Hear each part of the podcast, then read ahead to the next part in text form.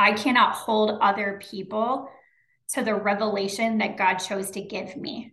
So sometimes we get these like pieces of revelation from Jesus and then we expect everyone else to be on the same page but like i wasn't on the same page until he encountered me that day and said i brought you here how to teach you know to teach you how to love your neighbor as yourself Welcome to the Prophetic Justice Podcast, where we talk with people who love God and work across a variety of social justice professions. I'm Tatiana Bergam, and I'm on a mission to learn from my fellow peers in the field about how God speaks to them and the impact it has on their work. Let's take a look at social justice work through a supernatural lens.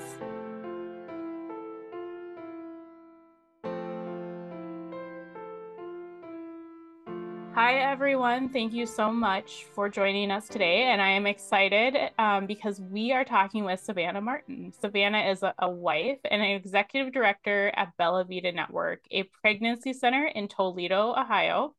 She is a national speaker with a deep heart for mothers and children.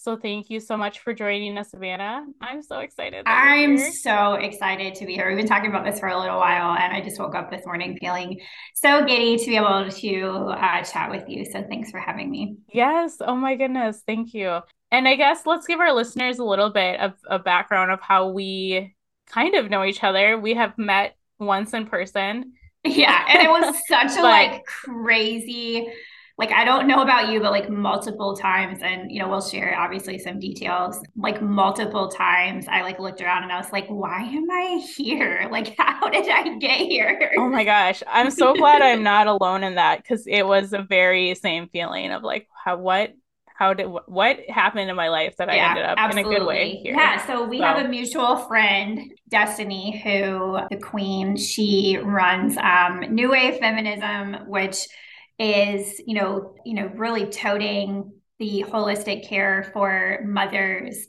and children um, and you know rocking the message that it's actually deeply feminist um, to care for not only our children um, but the children in our community. And yeah so she has this fun retreat called feminist where she gathers you know mainly women. Shout out to our friend Patrick, yes. who was holding down the fort as like the singular male in the room.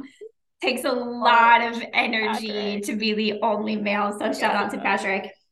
Um, but you know, the common the common thread for all of the women that were in that room is that we're passionate about mothers and children um, in our community, you know, both in and outside of the womb. And so it was all these women from all walks of life um, and that are you know tackling um, the issue of life and you know creating communities where abortion is no longer necessary from different political views from different spheres of influence people that are using the arts. Um, it was such a cool cool it was such a cool honestly i remember coming home um, and talking to um, my friend jess ford and just saying jess like it felt like heaven. Like there were moments yeah. where we felt like we touched heaven, you know, uh, during that weekend. It really was. It really was. And I'm still processing it because it, it was such a God experience with just these women. And I keep telling people, I'm like, there was no ego. That's, I mean, how often can you get just such boss, powerhouse females in a space and be able to like just have it be pure versus people coming in with their own agenda Wild. or their own. It was just really beautiful. It was yeah, beautiful. and so much honor and respect. You know, there also was every opportunity for people to choose to focus on the things that maybe we didn't agree with, you know, each other on um, but that never happened. You know, there was so much honor and respect for each other and the work, um, you know, that each other is doing and the person. You know, I feel like we showed up and we we loved each other first, um, and then honored the work that you know each other was doing. And so, yeah, it was a beautiful, beautiful couple days. It was, and then I remember when we all did our introductions, you stuck out to me because you were, I think, the first one to really share about your mm. faith and how that really played into what you did and how you talked about just life with God. And I, I, I remember we don't talk about that a whole lot when we talk about the pro life movement, at least in these settings. Because what I find is that we get so nervous to, to, sometimes speak out on the issue of life and our stance on it that then we to bring in God to the mix is like a, a double taboo. So you sometimes it feels like you just have to yeah one, for sure one heart issue and stick with that and you were the first one in the group to really bring that into the space and i just love that and so that was my first like this woman knows god and is not mm-hmm. afraid to talk about it and it was yeah really cool i i resonate so much you know with the passage in scripture that you know jesus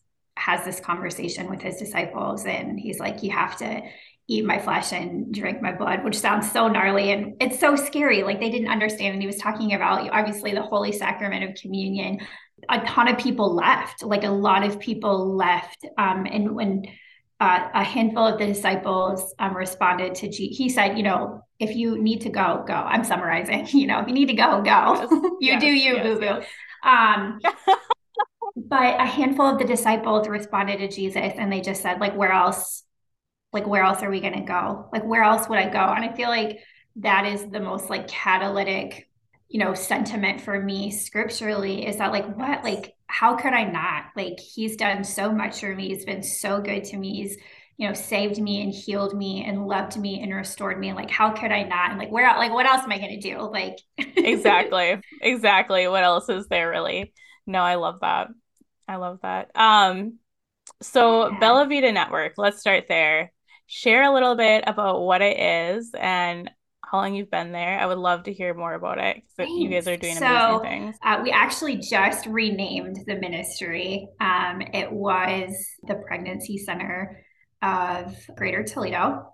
And we've had a pregnancy center component, which, you know, if there are listeners that are kind of unfamiliar with a pregnancy center, you know, for us, you know, we believe that um, we can create a world where abortion is not necessary. And we've seen generations of women who have you know stood on that promise that you know we don't we can create societies where both mother and children are valuable but you know it's a work that's longer than one lifetime. And so i'm in a great um, legacy and company of women who have gone before me that just believe that our community here you know that we can create a world where women don't have to choose between their their children and their dreams and their future.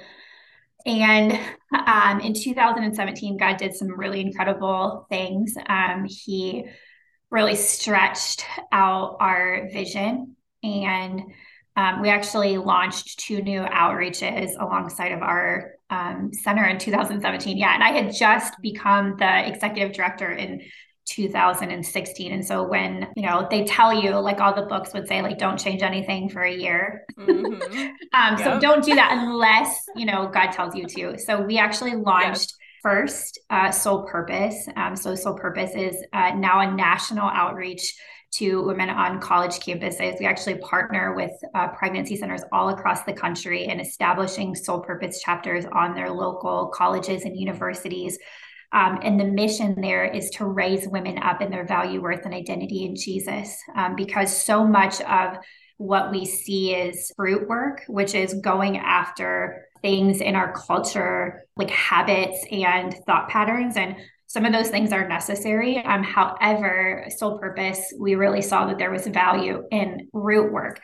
That if these women understood who they were and whose they were, that God loved them infinitely, that they would begin to think and process um, their lives and their decisions based off of that. And we've seen girls that have walked away from like really unhealthy relationships and you know pursuing you know unhealthy sexuality and drugs. And you know i can't tell you how many uh, wedding invitations have hung on my fridges of oh my women goodness. who have turned their life to jesus and have met godly men who love them and are leading them well. And so it's just this like cool transformation. And then the same year um, we launched the haven and you know talk about just like God like intervening and like crashing down on the ministry. We uh, had a phone call from a donor who said, Hey, I have a building for you and we want to give it to you. And this was real, it was like within months of becoming the director. I remember hopping in my car that day to drive over and look at the building. Um, and I was I was sitting across the street, like I could just feel just the love of God. Uh, the address over there is um, 4011. Um, and Isaiah 4011 says um, that God leads those that are with young and he holds them close to his chest. And the unique thing about this building is that it's actually right next door to the abortion facility here. Um, they, yeah, we share a driveway with them. It's about probably about four or five arm spans, and you could like like if five people like stood together, you could like touch the buildings. Um, and so the original offer was that we would open up a satellite pregnancy center location. And so we began to pray about that, and God just like totally crashed in. Um, and I remember in a time where we were just praying over that facility, um, I heard the Lord say, Savannah, I'm just as present at the back door of an abortion facility as I am at the front door. Um, and, you know, what he was saying and kind of what we discerned from that is there was so much effort that was going on in our community to reach women before they made that decision. And yes, and amen. Like we affirm all of that work, but then there was nothing for these women after. Um, and so we went back to the donor and we said, hey, we love that idea. There were some other things that were kind of uh, going on. There was a mobile ultrasound unit at the time that was parked across the street. We said, look, like this is a duplication of services. Um, what would you think about us opening up um, an after abortion care um, location? And the donor gave us their uh, blessing. And so we opened up our um, after abortion care location um, right there. And it's called the haven. Um, it sits on north haven avenue. And we felt like even that in and of itself was like such a prophetic gesture that like this place is a haven. There's like this beautiful tree that like covers the whole building um, and it really was just like what god was prophetically speaking was like I want to bring these men and women in, um, and I want to love them and and give them a safe place for them to understand that I have so much love and so much healing and so much forgiveness in my heart for them. Um, so we set out, and the building was in terrible shape. So we had to, oh, it was so bad. Um, and so we were doing some like just renovations and you know bringing it you know to a place where we felt like it was excellent and safe and caring and one day, obviously, when you do construction, there's like all of this dust. Um, and I was sweeping, and the building is like a kind of an Art Deco building. It's uh, duplex. So on the first floor, um, it's got three corners, and then the fourth is actually rounded. And up and down both have these like super beautiful like bay windows where the round is. Um, you know, and it's deserving of the most like beautiful view, you know, on a pretty little bench but here, the view is the back door of the abortion facility. Um, and I remember I was sweeping in that room and I heard the Lord. And honestly, I feel like this is the only time that I've heard the audible voice of the Lord. Um, and he said, Savannah, I brought you here um, to teach you how to love your neighbor as yourself. And I was like, nope, no, you didn't. You brought me here to minister to uh, post abortive individuals. And I heard it again, you know, just so oh sweet. Oh you know, Savannah, I brought you here to teach you how to love your neighbor as yourself. And, you know, we have these moments in our life that, like, you know, we can go back and we can trace where, like, God was actually rewiring, um, you know, our brains. And that was definitely one of those moments where He totally rewired the way that I think about people um, and see people that um, people are not the enemy um, and that you know he cares so deeply for those um, you know that work in the abortion um, facility and not you know, you know, in this kind of long game goal of just loving these people really well and stewarding them. And so we actually added a component over at the Haven. So we do grief and loss coaching for post-abortive individuals. We do abortion retreat after abortion care retreats at this beautiful lake home up in Michigan, um, where these, you know, men and women get to get away and receive God's love and forgiveness for them and name their children and honor that. We have a beautiful memorial that's over at the Haven. That's this beautiful tree. And Um, that's based off of the scripture in Revelation that says that the leaves on the tree are for the healing of the nation. Um, and we chose that as a as a prophetic sign that when these men and women name their children and they put that leaf on that tree and they walk in the healing that they have, you know, how many times do we hear that post abortive individuals step into healing because of someone else's testimony. And so when we heal people, they help heal other people.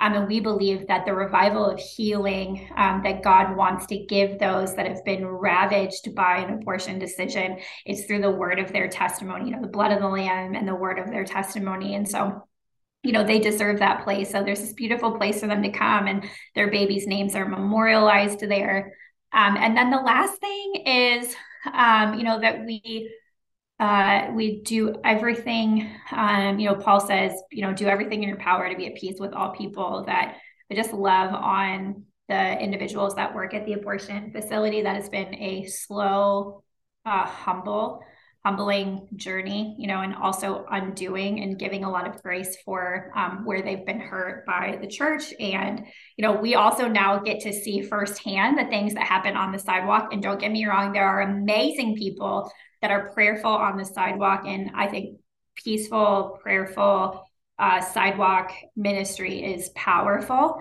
Um, however, we've also seen a lot of things that aren't prayerful and aren't peaceful. And so we understand why the abortion workers and volunteers feel the way that they do. And um, one of my favorite stories about just the ministry there is the day before, two days before the Dobbs decision. So that was on Friday. So on Wednesday, you know, and if you'll remember, we were like waiting like every day that they were making announcements, we were waiting, like, what's today going to be the day?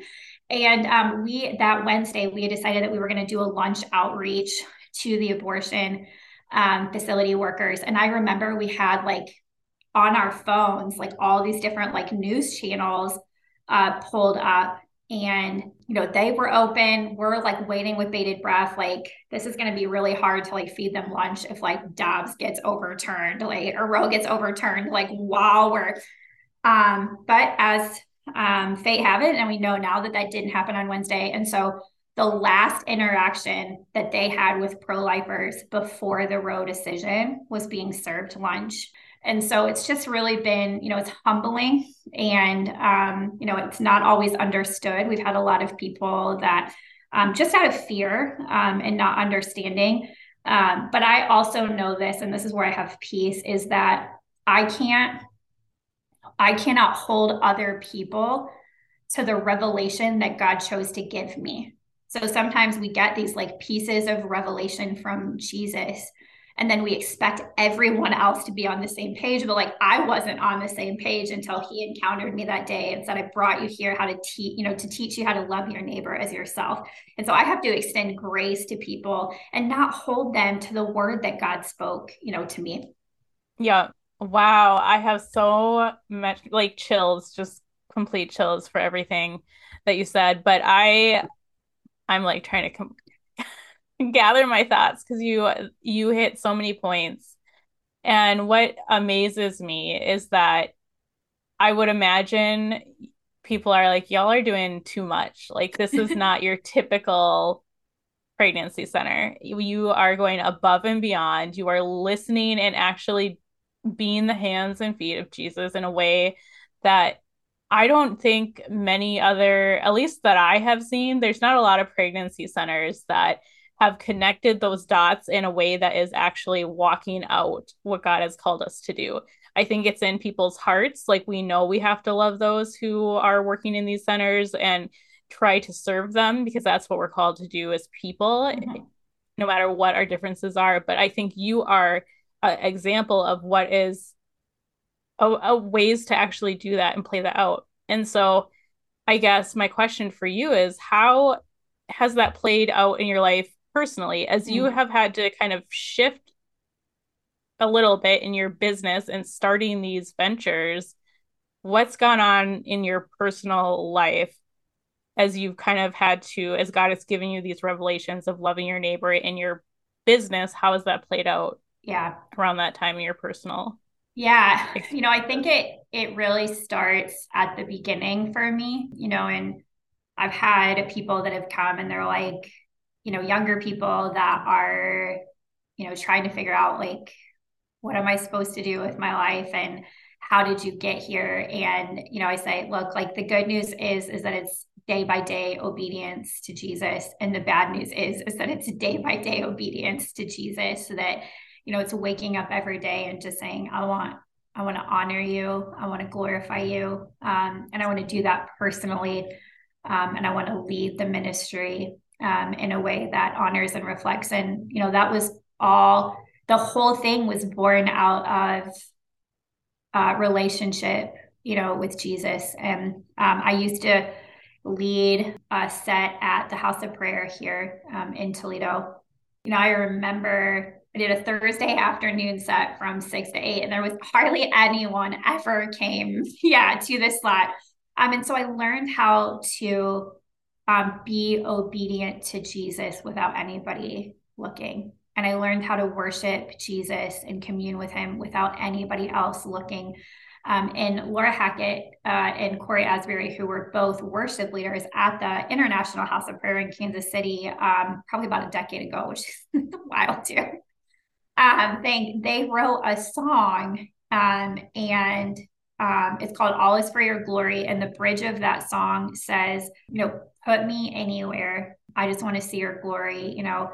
Um, you know, so catch me up in your story. You know, all my life is for your glory. Like, put me anywhere. Um, you know, I just want to see your glory. You know, and for weeks on end, you know, I sat in an empty prayer room and looked at one person and sang one song that I wanted to be caught up in his story. And that's where the whole thing, you know, was born. It was in the house of prayer that he started to talk to me about, you know, the issue of abortion. Like I'm sure that it had like come up and was like on my radar and, you know, through college and um, you know, life was important. Like I remember even the home that I grew up, my parents very much valued um, the sanctity of life but it was never like a core issue. Like it was just in and out, you know, out of my my radar. And he began to show me his heart, you know, for life. And and it really has just been and you know as i talk with other pregnancy centers and do you know trainings and you know uh, help with their strategic planning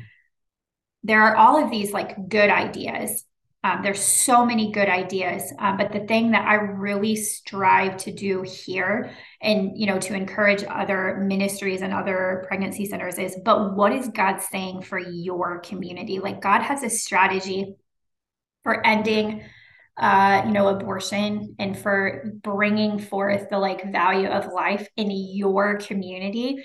Um, he knows what the the women, the mothers and fathers in your community need, um, and it it that it looks so different here because we leaned into going god like you have a strategy for how you want to end abortion and make abortion unnecessary in my community and i want to partner with you and seeing that come about and so i think as leaders like we have to spiritually live, you know, five years in the future with God in his heart. Like he, he doesn't have a timeline. And so taking that time to um, commune with him and to hear his thoughts, you know, and his, you know, his vision. And thankfully, you know, we've just been really blessed um, to have a community that has just continued to say like yes and amen you know as we have stewarded the vision that we believe that god has given us um, here and you know, there's times when I hear things that like, oh man, that's such a cool strategy.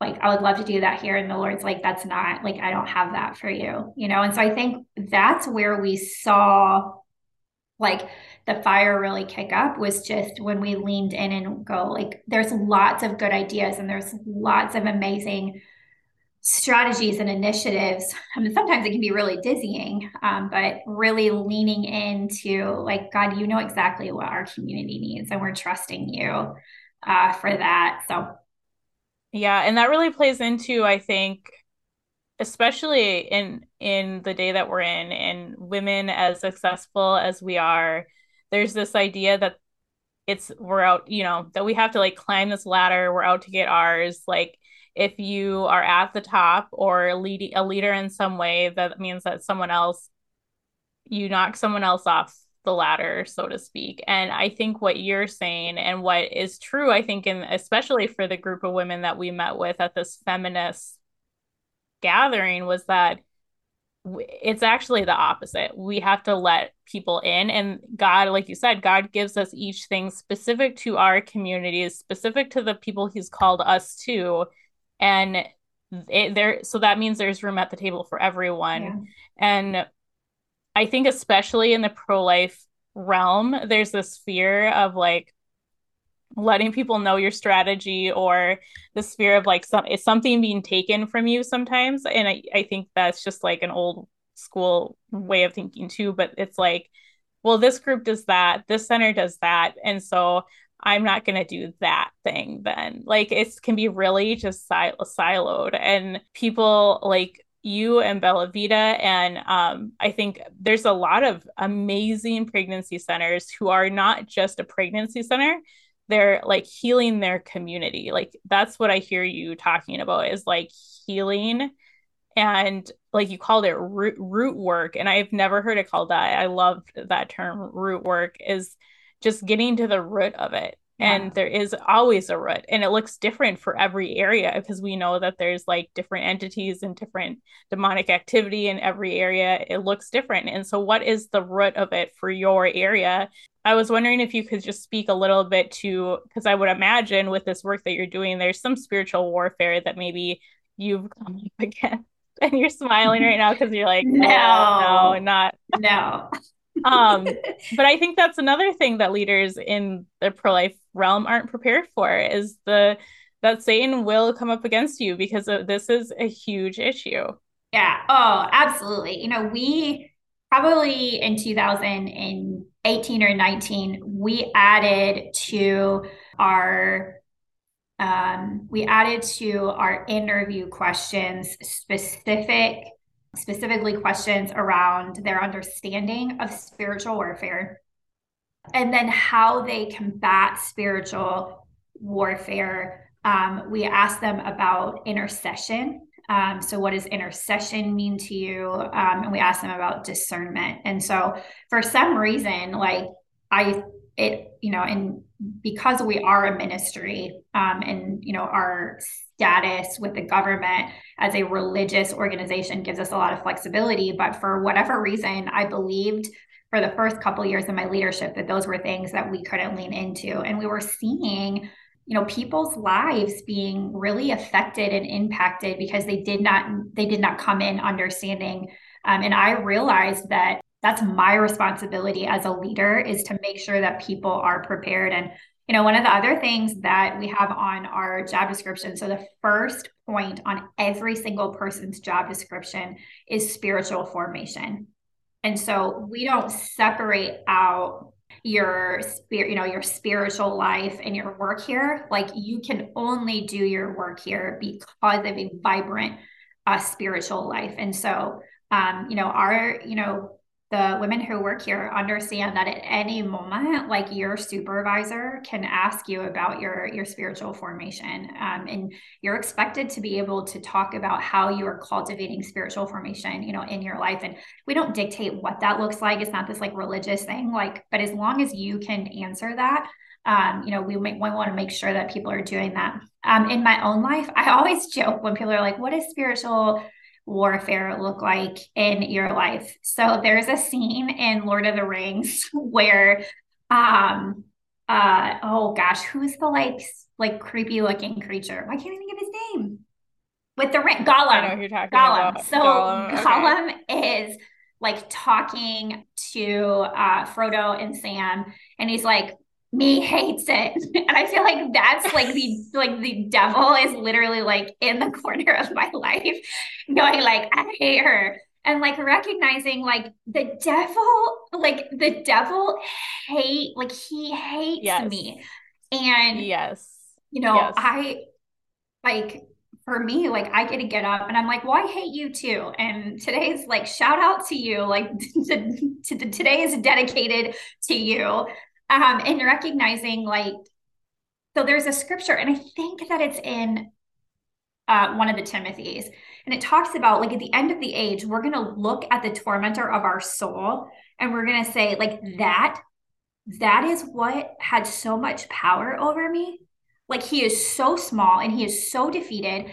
And, you know, half of spiritual warfare is us just not engaging with the enemy. He is a liar and there's nothing good in him. And the best way that I can engage in spiritual warfare is by recognizing who he is, that he hates me, that his he's a liar, and then choosing to ignore anything that he says about me. Like nothing that he says about me is right and true or good. And you know, there's also a practical element to spiritual warfare that nobody wants to talk about. Like if you're not sleeping well and you're not eating right, and if you're not exercising and drinking water and protecting your mental health, like that you actually become like your your body is your first defense against spiritual warfare. And so when our bodies are worn down, because as women, we carry so much. And so when our bodies are worn down, like we can recognize like we're more susceptible to falling into believing the enemy and and actually coming into agreement with what he's trying to do in our life. And so you know drink your water go outside take a walk eat right? Like that's actually just as spiritual as prayer and fasting. Absolutely. Absolutely. And so when you started to notice some of these things play out like this the warfare piece especially did that bleed over into your personal life at any point? And yeah. i Absolutely. Yeah. In 2006, okay. 15. So that would have been the year before I became the director.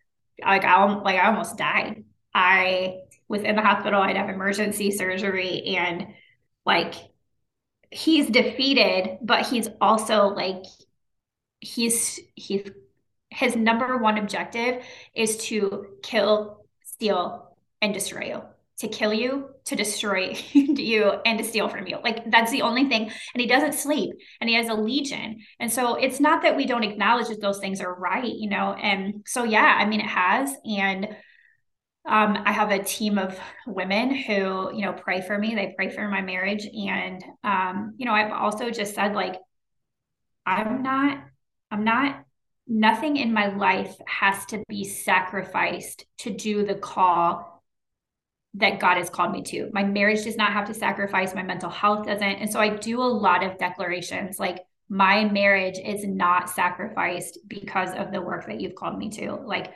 my desire to have children and my future family is not sacrificed because of the work that you've called me to. My peace, my mental sanity, because I'm also in a role where like no one has left the role that I'm in in an honoring or healthy or pleasing way. Like there's been sickness, there's been failed marriages, there's been um, you know, compromise in ministry. And so when I took this role, like I mean, I went and I had people pray for me. I went through deliverance. And I'm like, I am a change agent. Like that stops here. The women who will take this role after me will leave in victory and in confidence and in health. They will complete the work, you know, that God's called them to do. And we have the power to declare over our lives, over our staff, over our families, over our ministries. And it should be part of a responsibility of a leader to be declaring those things in partnership with the Lord over the ministry. Yes. Well, and as a leader, you're a gatekeeper. Yes. You are the keeper of your ministry and everyone under you and under and doing the work. So, as a gatekeeper, it is your job to be making sure what comes in is what you want in and what needs to leave is what God has told you needs to leave. And so, can you speak a little bit to the deliverance piece of it? Because I don't think we talk enough about deliverance. Yeah. and I would love to hear yeah. um, um, if you're willing to yeah, share. happy to. So, there's a Greek word, uh, sozo, and it's actually the Greek word uh, for salvation in the New Testament. And that word means that word sozo means um, saved, healed, and delivered. Yeah. And so when we look at what Jesus did on the cross, I believe that the salvation, uh, you know, was the restoration of right relationship um, with God, like it was in the garden. And in that that there is you know the the salvation from the punishment that we deserve. That's the salvation piece that because of our sin we deserve the full weight of justice. Um, and god in his mercy sent his son died on the cross and rose three days later to pay the price so that we don't have to do that. And so when we accept jesus and what he did for us um, and we make him the lord of our life we know that we won't have to pay the full weight that we deserve to pay. So that's saved. Healed, you know, it says in Isaiah that by his stripes we're healed. And so we believe that part of what Jesus paid for was the healing of our bodies and our minds, um, that he desires total healing. You know, do I understand that fully? No. Do I have to? No. He's the Lord and he, you know, we have to you know, speaking of deliverance, like we have to be delivered of our need to know. like, you know, there are just some things that we're not going to know on this side of heaven, but that doesn't mean that the Bible isn't true. Like, I don't fit the Bible to my understanding, I fit my understanding to the Bible. And so, um, I believe that Jesus's will and desire is to heal everybody. And the good news is is that we can contend for that now and ultimately like we're going to receive full healing you know on the other side. And so why not believe for that now and know that ultimately we will get that? Um, and then so heal uh, saved healed and delivered. When we just talked about the enemy um, and you know the bible talks that when he it says that jesus saw satan fall like lightning and it says that he took a legion with him um, and you know, the Bible talks about that he roams the earth looking for those that he might devour. Um, and that there's so much biblical context to demonic oppression. Um, you know, we as believers, like we can open ourselves up to demonic oppression that, um, you know, because of the things that we watch, the things that we um, listen to the bible says in uh, proverbs that our eyes and ears are gates to the soul. Um, and so the things that we see with our eyes and the things that we see with our ears witchcraft is super real. And word cursing like listen like witchcraft can actually come from inside of the church. Like people can be operating in manipulation and cursing.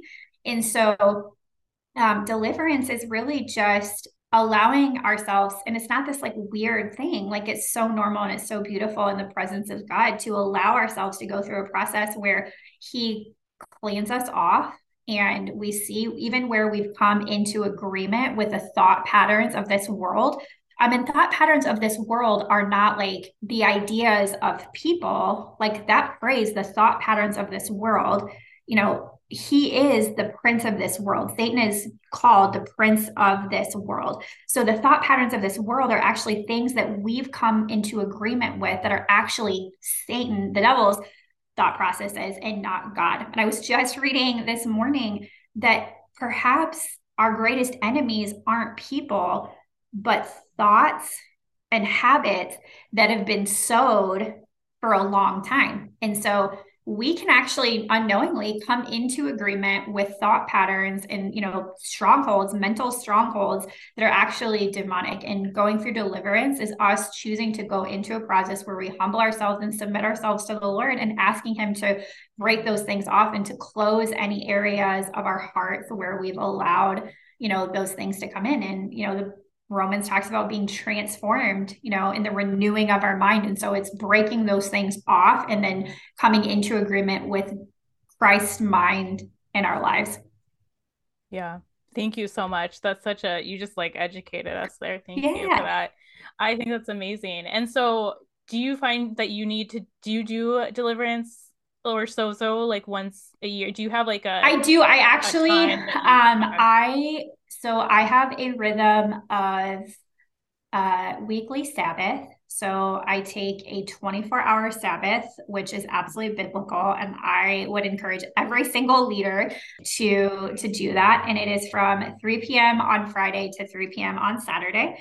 I disconnect from all forms of work, and that includes like homework. Um, so not like school homework, yes. but like I don't clean my house, yes. I don't do laundry, yes. I don't pay yep. bills, I don't like I rest and I take delight in the Lord and in my relationships and in the Lord, you know, delighting in me. Um, and I actually start that process. I have about a 20 minute process that I go through where I reflect back on my week. And, you know, God and I delight over the good things that have happened. We work through some of the areas in the week where, oh, like I probably could have learned from this, or I allowed this thing to take my time and, you know, work through, you know, repentance and how do I want to move forward. Um, and then I plan out my Sabbath according to what kind of rest I feel like I need. Do I need physical rest? Do I need sensory rest? Do I need social rest? Do I need spiritual rest? And then the last thing that I ask is, Lord, is there anything that I need to be delivered from? So I think that we can kickstart um, by actually going to a ministry that does deliverance. I think that's really important. But we actually have the ability to, you know, walk through deliverance with the Lord and ourselves. And so if I feel like I'm really coming up against something, um, you know, there have been seasons in my life where I've gone into a ministry that does that and um, have allowed other people to minister and kind of facilitate walking me through that process. But now I think I don't have to do that, um, you know, quarterly or yearly because I have a, you know, habitual process of doing that with the Lord. That's amazing. And what I, I think for leaders especially i have never heard anyone who has like a practice like that of just weekly self-deliverance essentially yeah i remember the lord like this is probably like three or four years ago we had a backup in our dishwater dishwasher and we didn't know it and then like one day I opened the dishwasher and it was like so rank because this water had just been like sitting in the floor of um the dishwasher and yeah. And the Lord was like, so, you know, that's what happens when you let this stuff just like sit in your heart. Like what you're allowing to come off of you is rank and it smells bad and it's not good for anybody. like, and so I feel like that kind of helped me understand that, like, if I'm just letting unforgiveness or bitterness or hurt, resentment, you know, undealt with sin, um, curse, you know, curses, word curses sit in my heart. Like it's like nasty, rank, week old yep. dishwater. yeah. yeah. I love that. And now I, I really, as you've talked, I just love the way that God talks to you. It's, it's like so real. These, it's like so these moments where you're I mean, first of all, the fact that you're able to hear God in that moment is amazing because how many of us are in these moments just frustrated out of our minds but you really like God hones in on something and just catches you in a moment of just your willingness to listen to him. And I think that's really beautiful. Yeah, well, he speaks our um, language. Like that's the thing. I think sometimes does. people are like, you know, even when we talk about like even the idea of the prophetic. Um, and as I even, you know, begin to like walk in the prophetic in my own life and as a part of my ministry, I think it takes us getting over like it's not some ivory tower gifting. Like the prophetic is all about God releasing his thoughts over people. And so when God speaks to me that way, it's because he speaks my language. Like he knows that I'm in this situation and he wants to to speak to me. And I've even seen that. I mean, I have some hilarious stories about, you know, feeling like I've had words for other people and being like this is so off and so terrible and like this person is going to be so offended and it being like this really like miraculous thing because God was speaking their language. He wasn't speaking my language. But I've been in moments where I'm like giving like prophetic encouragement to someone and I'm like, this person is literally going to like like me. I cannot say this. Yeah. Yes. Yes. Those moments, yes. like I've seen like breakthrough in really beautiful and powerful ways. Cause again, like he's not speaking my language, he's speaking 100%. their language. A hundred percent. That reminds me, I had totally forgot, but that when I met you first, I the second you started talking, I heard God say Brene Brown, mm. and I was oh, like, oh, yeah. I don't know, like who that lady. I don't know who she. I mean, you know, I don't follow her. I don't really know much about her, but also, like, I'm not just gonna tell like that this person I've never met before, like Brene, like what? No, and it was like it was I think the last day when I, God finally just said you need to tell yeah. her. When and remember how like, like, much of a blessing that was because it was yes totally reminding me of a promise that God had like yeah spoken to me. It was such a blessing. I was so grateful that you were obedient. I was um doing ministry in our downtown once and I was actually like I had two other people with me that were kind of doing this kind of ministry for the first time. And I'm not going to remember who it is now. Oh, Robby Dawkins. So, Robby Dawkins, um, who is really, really well known kind of in the vineyard space. Um, he had this kind of like whole season where like he was asking the Lord for prophetic words uh, based off of people's tattoos which as someone who has tattoos, I was like, gosh, that's so cool. And tattoos are so deeply important to people. And I'm like, man, I want to, I want to walk in that. And we were downtown and I saw like half of this guy's tattoo. And I was like pretty sure that it was like a knight, like a knight in shining armor. So I was like, God, I would love to give him a word about this. And I got this like whole word. And um, my friend is praying and he finishes. And then I'm like, hey, man, can you like roll up your sleeve? I'd love to see your tattoo. I kid you not, it was a wolf in a top hat. And I was like, what do I do with this? like, what do I do with this? And I felt like oh the Lord was just like, share, share my heart with him. And so I gave him this word about the night and like your father wants to like knight you and you're your father's son. Well, lo and behold, this guy had literally just gotten off a bus from like somewhere on the West Coast because he was searching for his earthly dad. He had lost contact and like he literally was on this journey to like discover his dad. And like God actually like brought him to Toledo to let him know that he sees him and that it's not even just about getting connected with his earthly dad, but his heavenly father loves him and affirms him. And I'm like, all right, God, like clearly this stuff does not make any sense to me, but it blesses. That is hilarious. Yeah, oh my gnarly. gosh. I love that. I love that. Kind of in that same vein, is there anything right now that you feel God is really speaking to you about in this season? professionally, personally. There's a lot going on in I guess you would call it the movement, yeah. but there's a lot of shifting that's happening that you can feel spiritually. I think all of us can feel kind of this shift of life, I guess you could call it. Yeah, absolutely. Um, I think as it relates to um, the ministry, I think it's like right now is all about like laying hold of the promises of God. Like the kingdom of heaven suffers violence and the violent take it by force. Like God is looking for people that will lay a hold of his promises.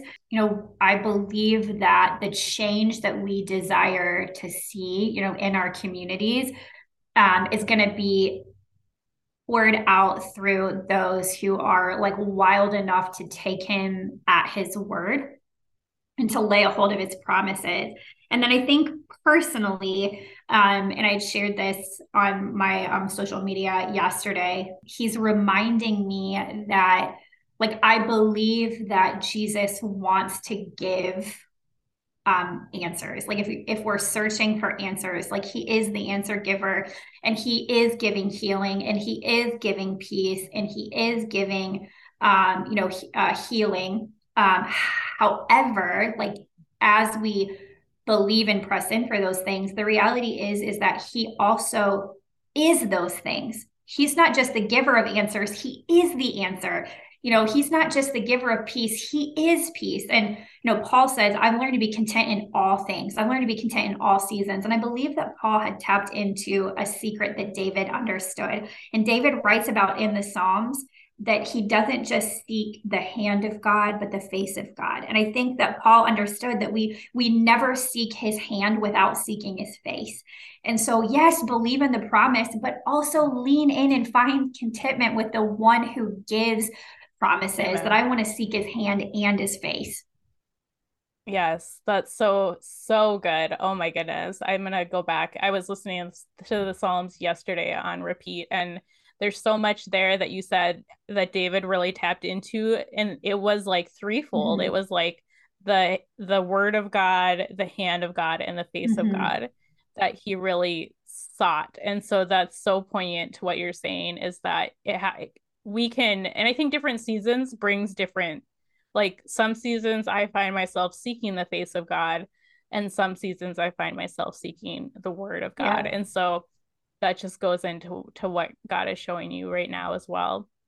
Do you um as you are really looking at I guess specifically in your area for what you do, do you see an overlap coming because I sense it where there's just a a need for like this deeper, I guess, deliverance specific healing for people who are coming into your clinic or for people who are walking in and out of the clinic ne- next to yours like am I, i'm trying to figure out i think on my end is this a new thing that i'm noticing? Is it like a seasonal thing that i'm noticing? Or is it just that i'm hearing about the need for deliverance more for people who have experienced sexual violence yeah. you know or have gotten abortions things like that? Yeah i think you know i think it's both and. I think you know, it does say in Joel that in,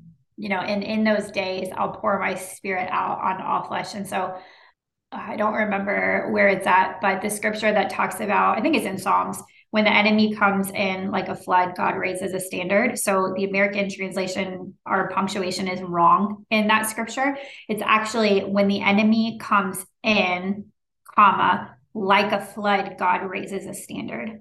And so I think what we're actually seeing is that like there's very much like a infiltration. Um, you know, Satan is like he's unleashed all of his, you know, all of his fury, all of his like there's so much going on, you know, that is of his working. However, like at the same time, like in that, like God is like a flood setting a standard and you know, I think for those who hear his voice and are seeking his face and are walking in humility and integrity, you know, I love this psalm that says, Because of my integrity, you've set me in your presence forever. Like, I also think there's a marking of people who are walking in integrity and those who aren't, um, because the Bible says that the Lord will not share his glory with another. Like, I think we're also just seeing a lot of like shifting um, of people who the Lord goes, No, like, I'm not going to put my glory on you because I'm not going to share my space. You know, I'm not going to share myself, you know,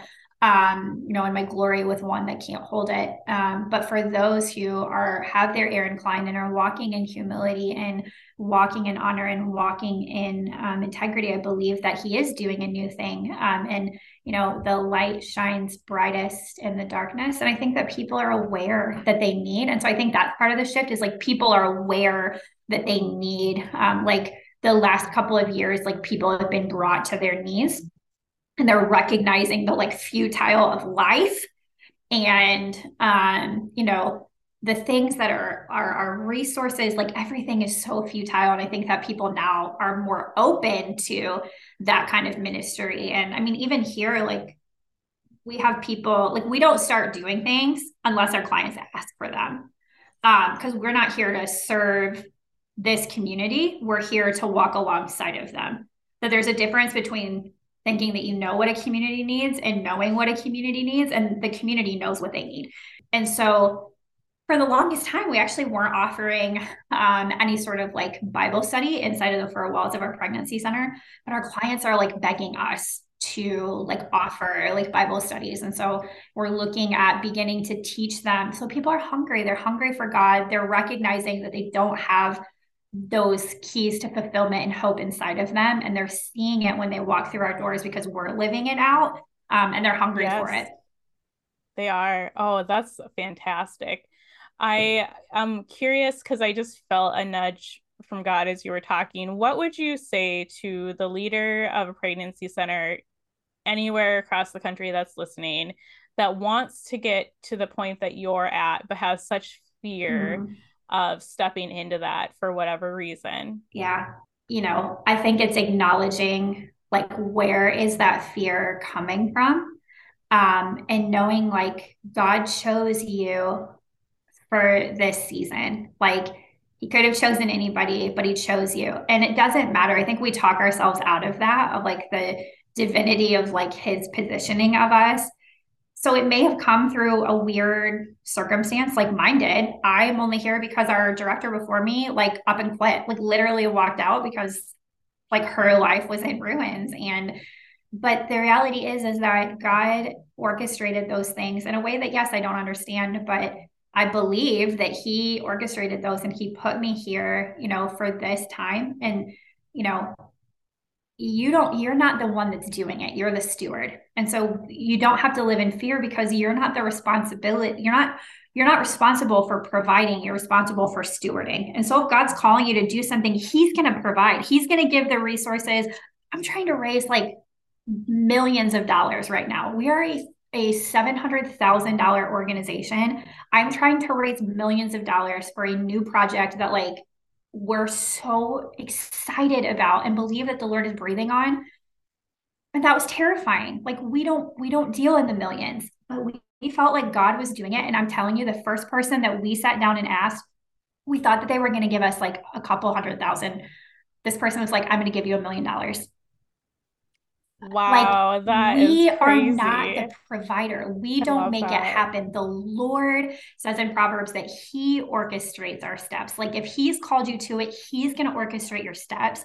So you only have to take responsibility for stewarding the people, places, and resources that He puts you in. And so, yeah, like, and so throw throw off fear. Like fear um he didn't give you a spirit of fear. Like that's not from the lord. This is where we have to acknowledge the like little creepy like Gollum in the corner. Like that's not god. That's the hater of your soul. And you just have to look at him and go like you're not in control of me. And so go for it and find people that you can dream with. Like find people that are crazy and wild and are willing to go on this journey you know with you and remind you of who you are and whose you are Amen. Amen. Well, I would love to close this out by praying yeah, for you because I feel like um God was talking to me as you were talking a bit and I think ending in prayer would be awesome. But where can people find you? If you how yeah, how does anyone get a hold of you? What does that Yeah, like? absolutely. So you can go to um bellavitanetwork.org um, and my information's on there. And then I hang out on um, Facebook and Instagram. Um, Instagram is Savannah Life Speaker. Um, and then just Savannah Marten, um, M A R T E N on Facebook. Would love, love, love, love to hang out with people. So thanks for having me. This Thank was such so a joy. Much. This was wonderful, and I will put all of your um your information in our show notes so people can just click there and get your your website. So, all right, let's end in prayer and then we'll close out. Dear Lord, I thank you so much for this conversation. And I thank you for this woman of God. And I just pray right now that you will bless her hand and that you will speak through her, God, that wherever she goes for the things that they need in this season for, um, for her ministry. And I just ask God that your hand will just be upon the people that she speaks to, that when she steps into a room, your angels will surround her, that favor will be upon her, God, that she will just be able in years to come to give strategy to other pregnancy resource centers and other businesses that may not even be in this realm, but other businesses, even I see mm-hmm. that she can share things that you've done, the strategies that you gave her, and the methods that were used, Lord, that it almost will be a guide book for other businesses, Lord. So I just pray, God, that as she listens and stewards what you've given her, I just pray a blessing over her, God. And I pray also for her for her uh, marriage. I just pray for um just the love and the um I just keep hearing compassion, mm-hmm. just for the compassion, Lord, to just fill her home, God. And I just thank you so much that you have put people in her life to pray over her, God. I pray that you bring more people that, that can just cover her in prayer, Lord. And I just thank you for everything that you've placed in her, God. And I just pray, I just um, see that she has a heart of a mother, God. And I thank you, God, that you've just gifted her with that. And I just pray, Lord, for the lives that she um, is reaching and that you will just show her the expansion of her reach, Lord. That um, any doubt that she has will just be taken and thrown away, God, and she can just see that everything she has touched has just been because of you and because of the things you have gifted her with. And I just thank you so much for her in Jesus' name. Amen. Amen. Thank you. I receive it. Amen. Amen. All right. Thank you so much, Savannah. And I I feel like I need to have you back because I have so much more I love to talk about. Anytime. Thank you, so thank you. All right. Thank you. Thanks for listening to the Prophetic Justice Podcast. Before you go, show us some love by leaving a review, subscribing to the show, and sharing this episode with a friend. You can connect with me on IG at Prophetic Justice Podcast or by email at propheticjusticepodcast at gmail.com. And don't forget to check out the show notes.